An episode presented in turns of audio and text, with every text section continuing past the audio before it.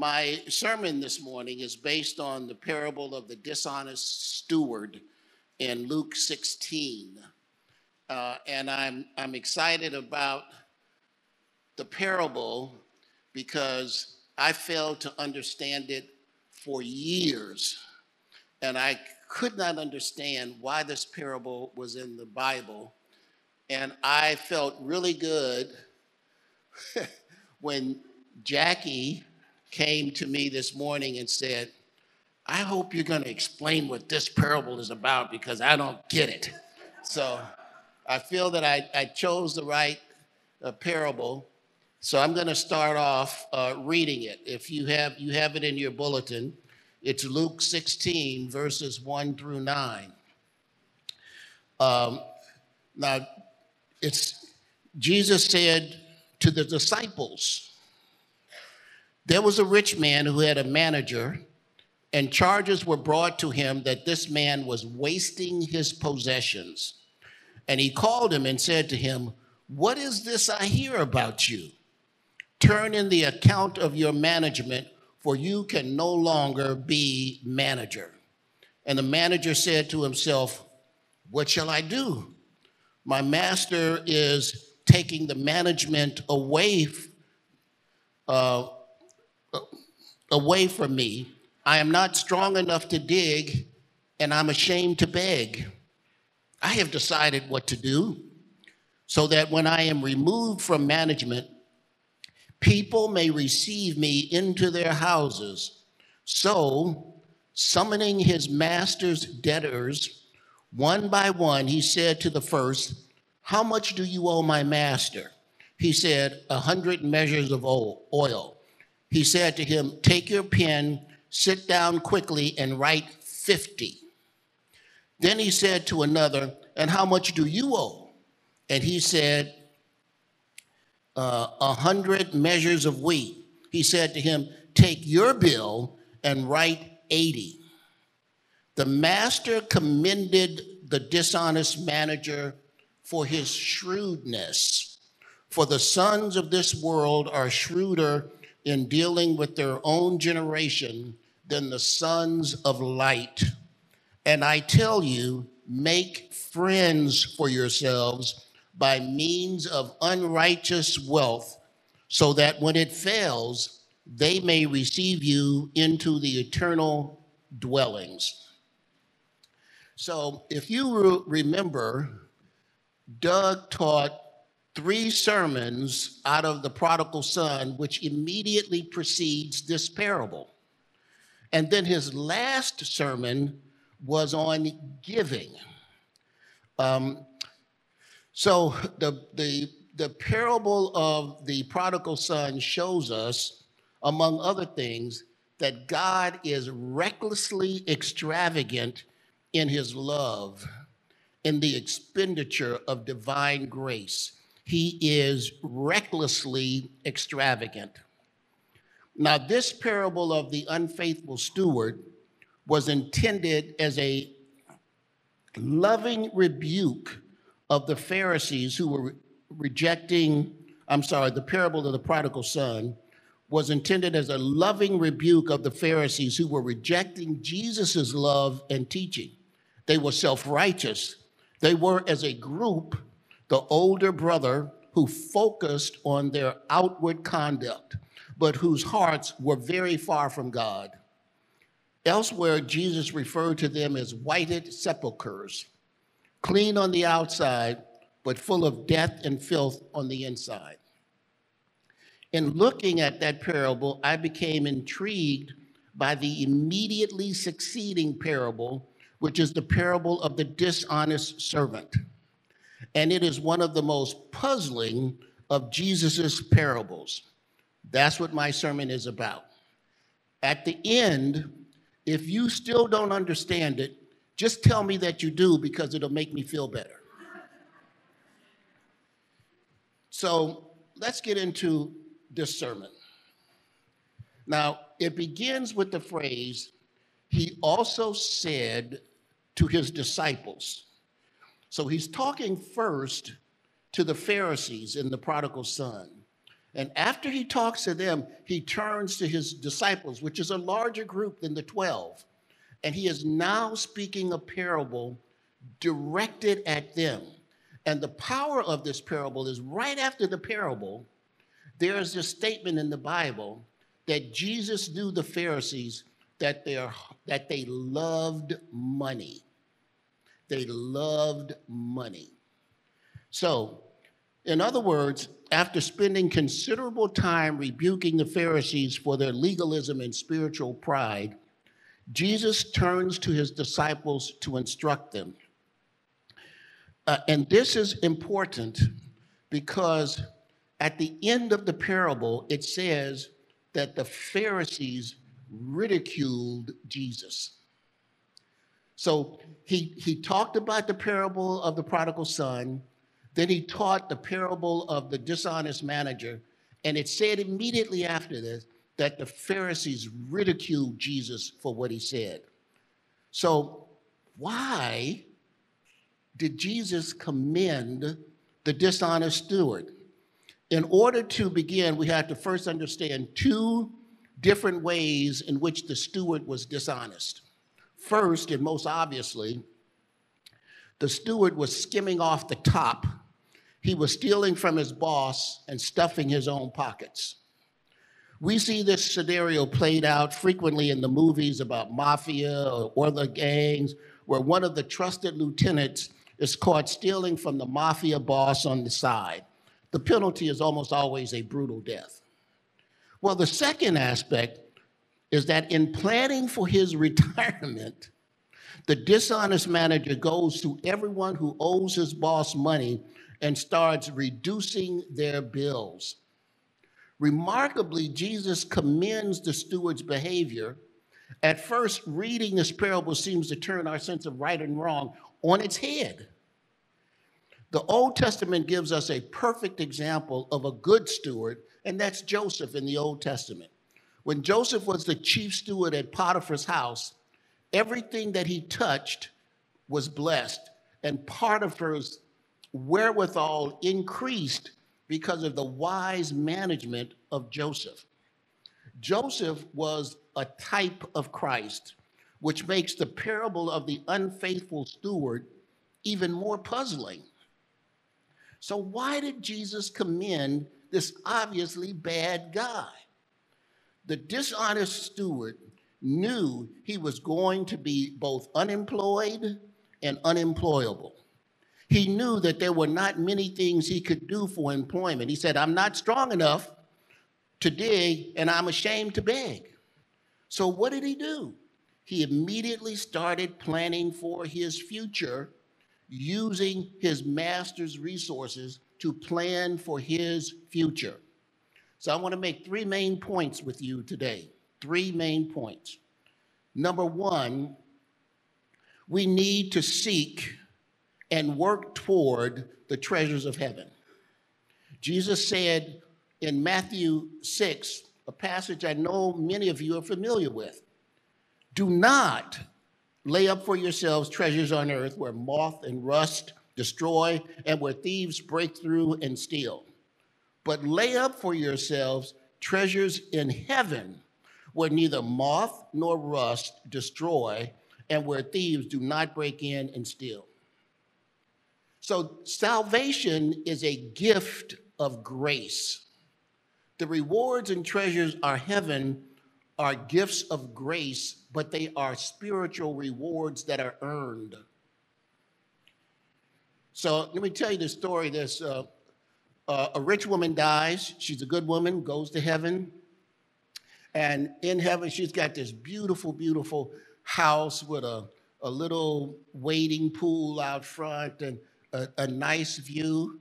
And then a little later, her maid dies and comes to heaven and the maid sees her former employer and says, Oh, I would like to invite you to my house for lunch.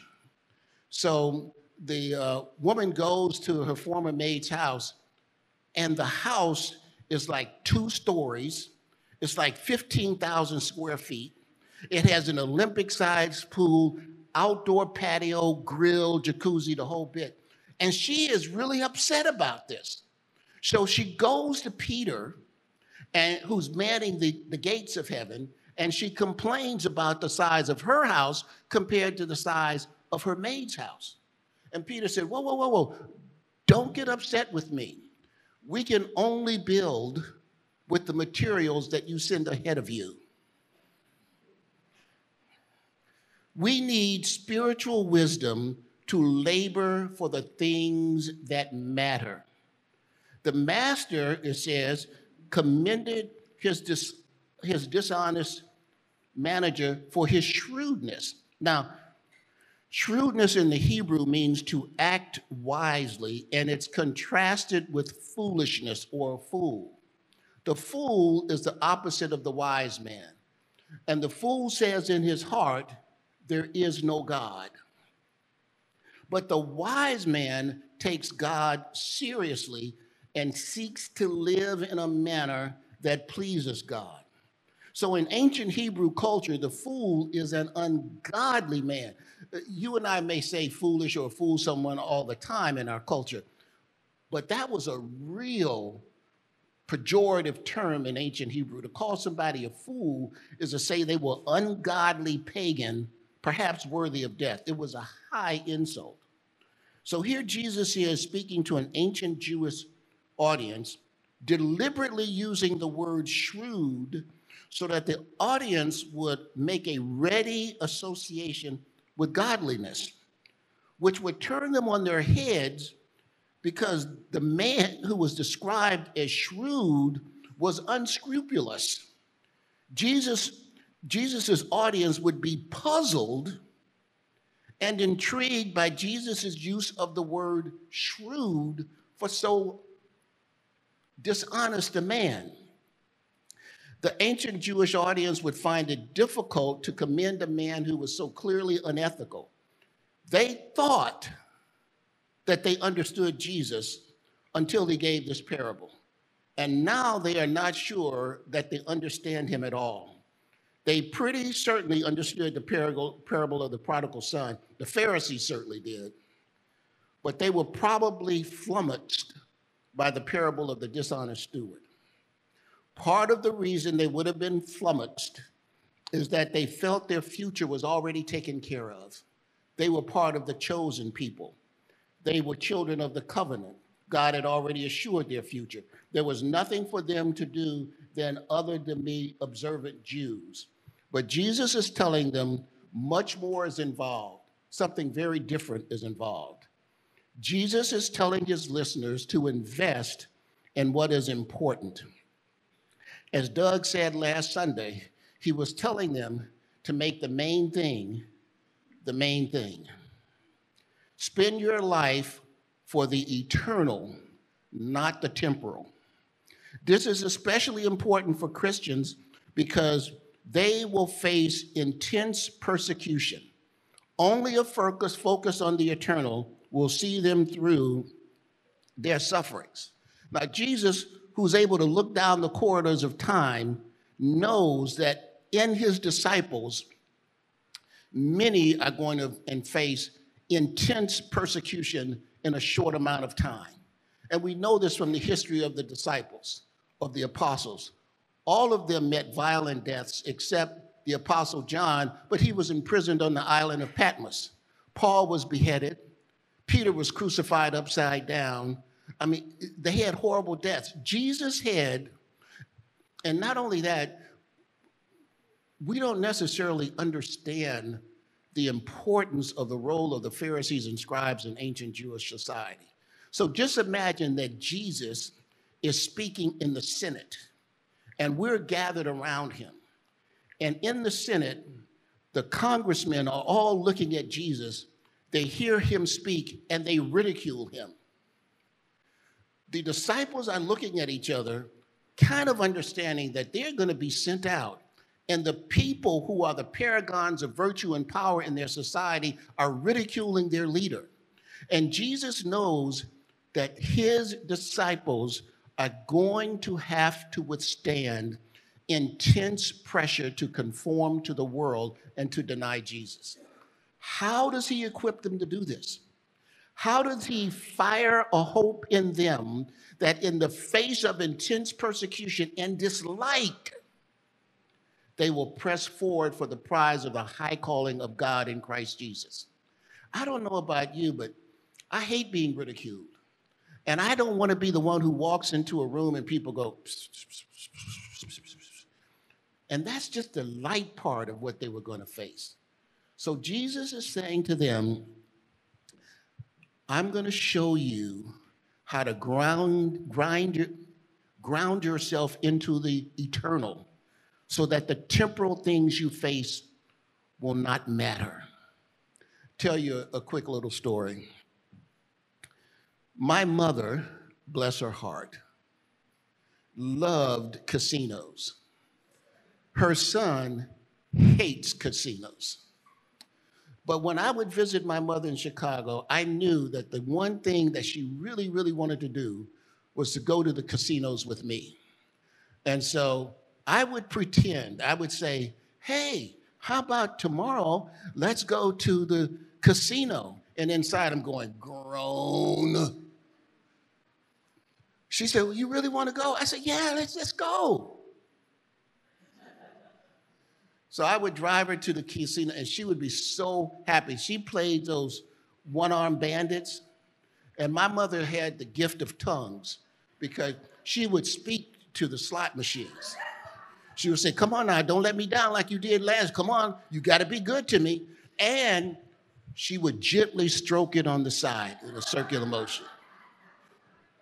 Well, uh, I work hard for my money. The last thing I want to do is spend it at a casino. And I got three kids I'm putting through college. So my mother would say, Here, here is this sum of money. Take it and play.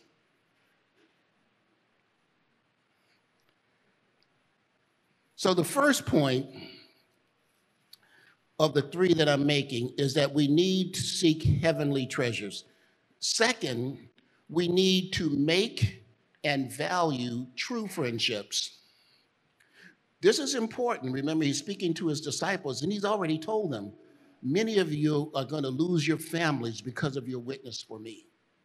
He's got to get them to look at a different family and a different set of relationships.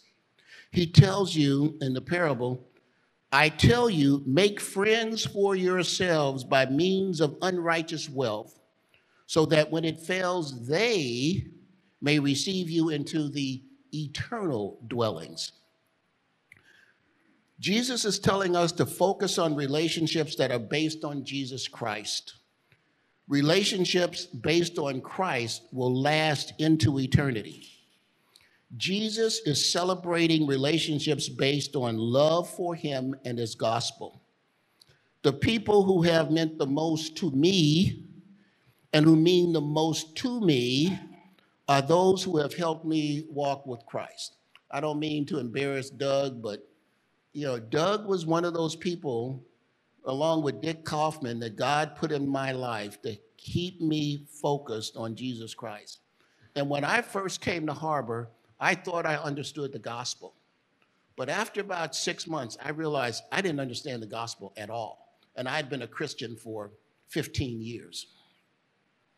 The disciples need to know this because they will soon be hated and hunted. They will be tortured and murdered because of their witness for Christ. They need friendships that will sustain them through their ordeals and into eternity.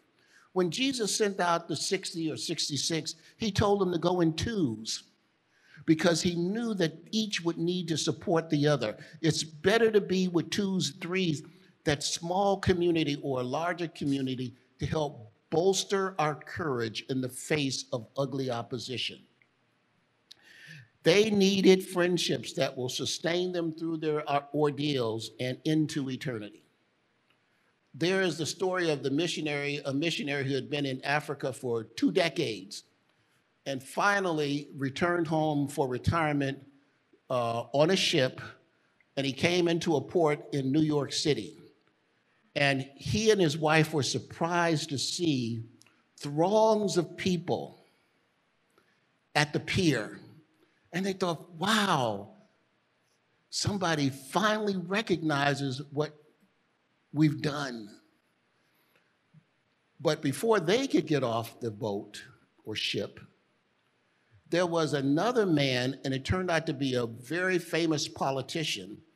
And the people were there to celebrate the politician's return. And the husband became very despondent.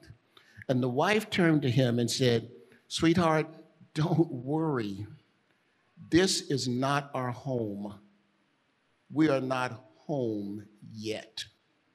So Jesus is telling us number one, value the treasures in heaven and labor for them. Two, have relationships that are focused on Jesus Christ that will last in eternity. And third, we need to use our resources to help people know and walk with Jesus Christ. And that includes ourselves. Jesus said, Truly I say to you, there is no one who has left house or brothers or sisters or mother or father or children or lands for my sake and for the gospel who will not receive a hundredfold now in this time houses and brothers and sisters and mothers and children and land with persecutions, and in the age to come, eternal life.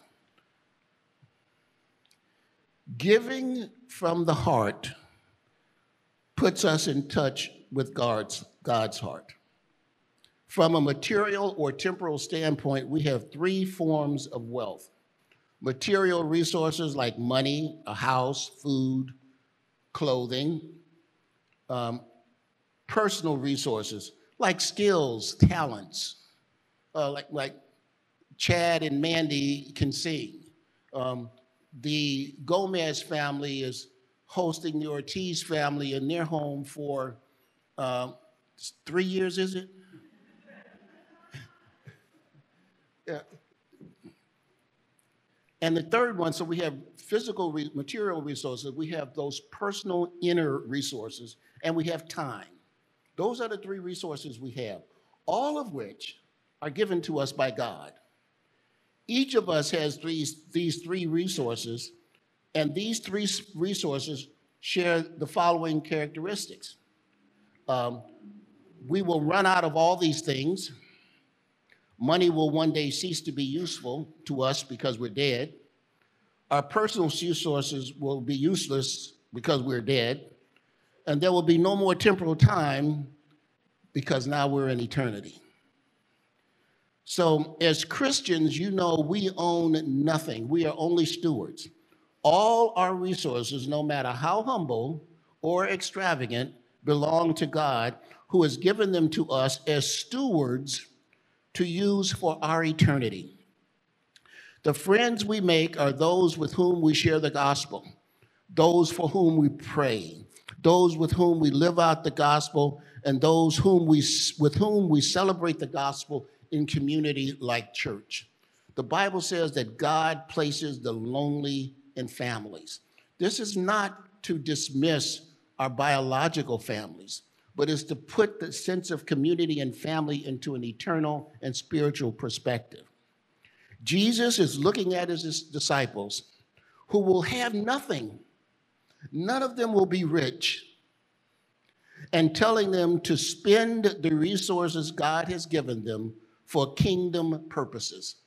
Grow in Christ, share the gospel, live the gospel before others, celebrate the gospel in community, help people know Jesus. Jesus will soon leave them physically. He will be reigning at the right hand of the Father in heaven. Jesus would be physically absent, but these disciples would need to be able to carry on in the face of violent opposition, the same opposition that Jesus himself faced. If they are focused on the opposition, they will just shrivel up and fail.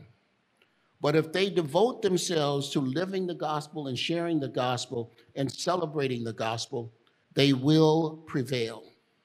Now, here's the beauty of it. Have you seen those Hollywood sets which are very dramatic on the front, and then the camera goes around to the back, and you see that you're just a plywood front with uh, four by fours holding them up on the rear side. That's the material life. And people, there's, there's a bank, it says the Commonwealth Bank, and people are going and they're making deposits into the Commonwealth Bank. But there's nothing behind it, it's just falling into a pit. Jesus is telling them, whatever you spend, remember, it comes from me, it's not yours. Spend it for your eternity. And whether you give away 50 cents or a dollar or $100,000, whether you feed one person a month or you feed, a, go out and, and you meet homeless other people one night, whatever it is, we are guaranteed a return. There is no investment company in the world that will guarantee you a return. And if they say they guarantee it, there will be 12 pages of modifiers. Jesus has no modifiers. He says, I will take your penny, your dollar, I will take your voice, and I will make you rich. I want to give you some real life examples, three of whom are members of our congregation, who are using their resources in keeping with Jesus' instruction in this parable. Remember again, so uh, first, a little personal story. I'm only sharing this because it happened so recently. I'm driving home from somewhere, and a guy in a pickup truck is right in front of me, and for some reason, and we're both driving slowly, for some reason, he stops and starts backing up at me. And I'm, I'm trying to, I'm so shocked that I don't have time, well, my, my brain moves too slowly, is to, to hit my horn. And he hits my car.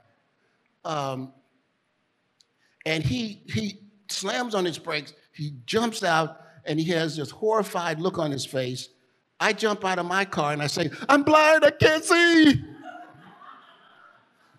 I say, hey, no, no, don't worry, I'm okay. I'm okay. And so we looked around, there was a little scratch on the front of my car, and the license plate holder was just demolished.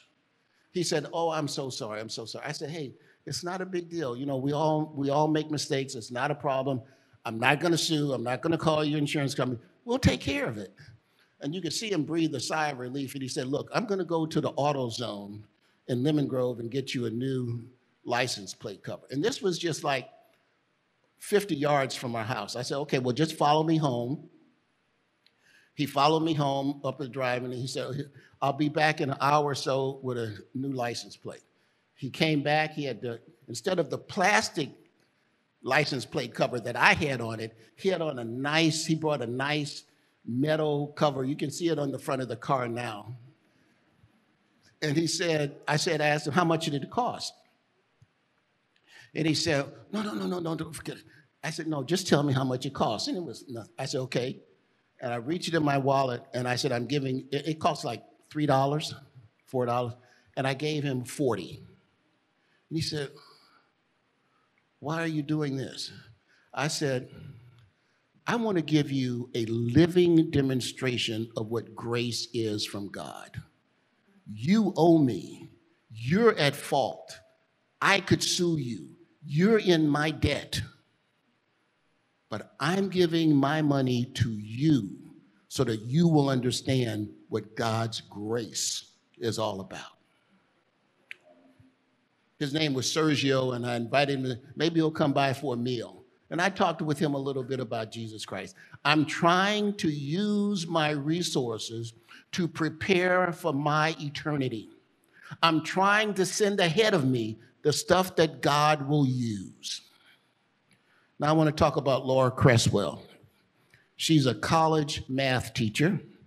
She was on the search committee. She is teaching math to her young neighbor, Christopher, who's eight, because she loves him.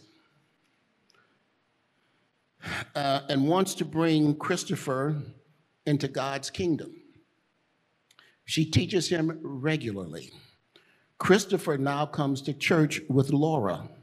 Melissa, Christopher's cousin, wanted what Laura was giving Christopher. So Melissa also comes for math instruction and also attends church every Sunday with Laura and Christopher. They're using, she's using God's resources for her eternity. Candace Coles. Candace, as you know, really is a wayward woman from Texas, but God has done a great work in her life. Uh, in 2017, Candace was crossing the Coronado Bridge. She lives in Coronado. When she saw a young man riding a bicycle across the Coronado Bridge. Now, you know that's illegal. Candace uh, thought the young man might have been a terrorist because he was wearing a backpack. Uh, but she drove to the bottom of the bridge and waited for him, and in true Candace style, scolded him for riding his bike across the bridge. He was German Swiss, and she said, Put your bike in my car. And so he did, and he spoke broken English at the time, but he understood more. His name is Raphael. And she took him to her home, gave him water and a map, and she befriended him for the sake of the gospel. A friendship developed. He was in the United States for three months. Candace even brought him to church, and they still correspond. What did she do? She put a bicycle in the back of her car, gave some water and a map. Next, a friend of mine named Dan Russell, who lives in um, uh, Las Vegas, Nevada, had been, he and I had been supporting a church or a series of churches in Hyderabad, India. And he was taking a trip with his then teenage son, I think his son was 13, 14 years old, to Hyderabad uh, just to encourage the believers there who were having a huge conference.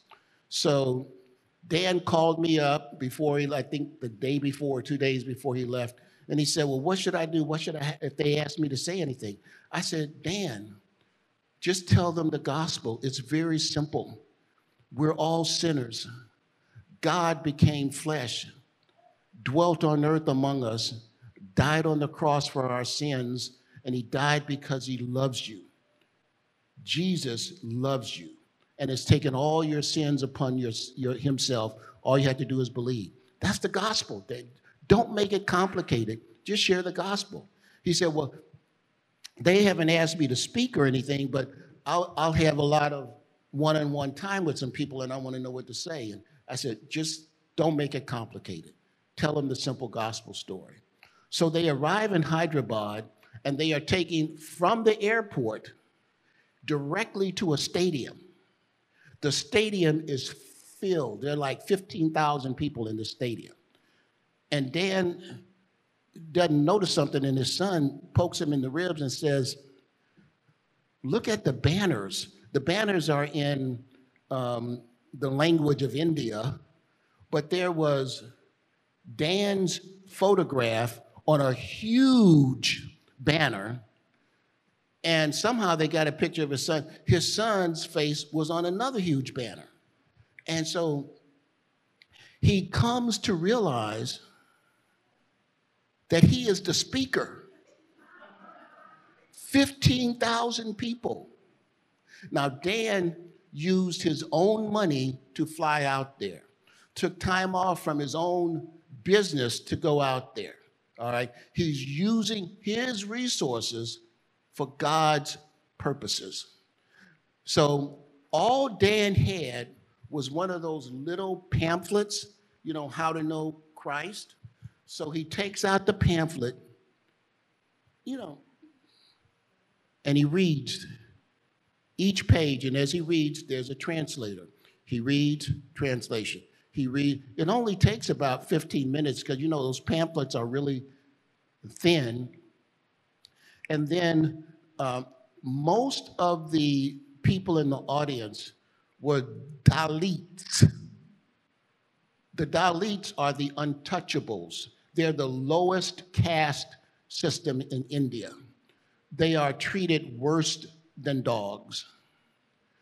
And the host asked who would like to receive Christ, and thousands of people fall down crying. If you are hated and despised, if people look down at you as worse than a dog, and somebody comes and says to you, God loves you. He came to earth to die on the cross for you. You are important to him. He knows you by name. Dan said he was overwhelmed. And after it was all over, he was he stepped down off the stage, and there was um, a woman who crawled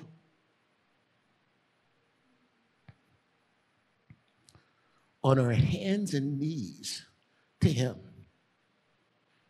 and kissed his feet because she he had told her about Jesus Christ.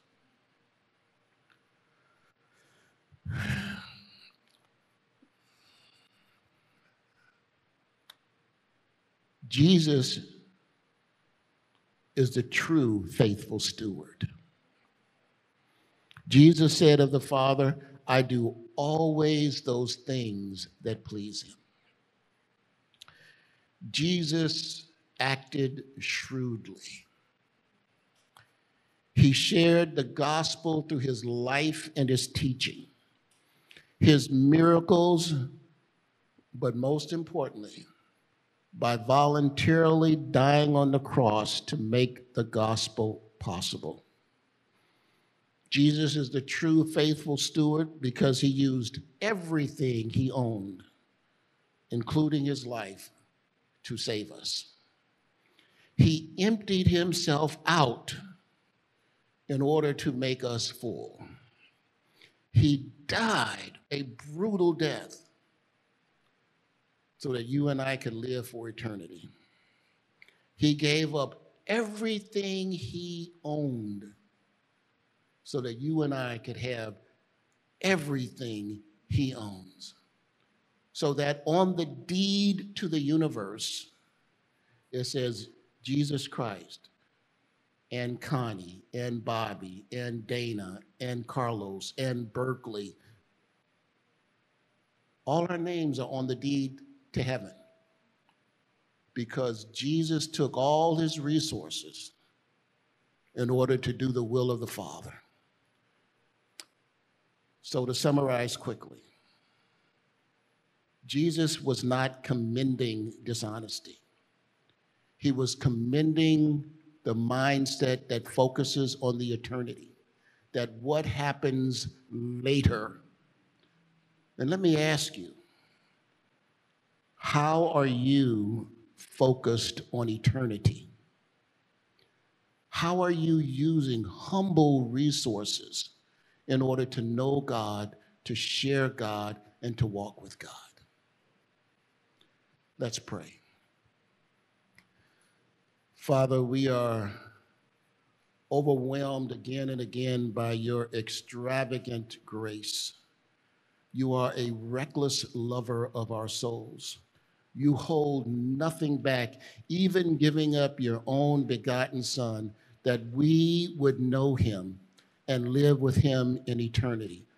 You have given us everything so that we can build an eternity with you, and we are just so grateful that you are the architect and builder of our faith, that you are our sanctuary, you are the high tower of our salvation. Praise be to you. Amen.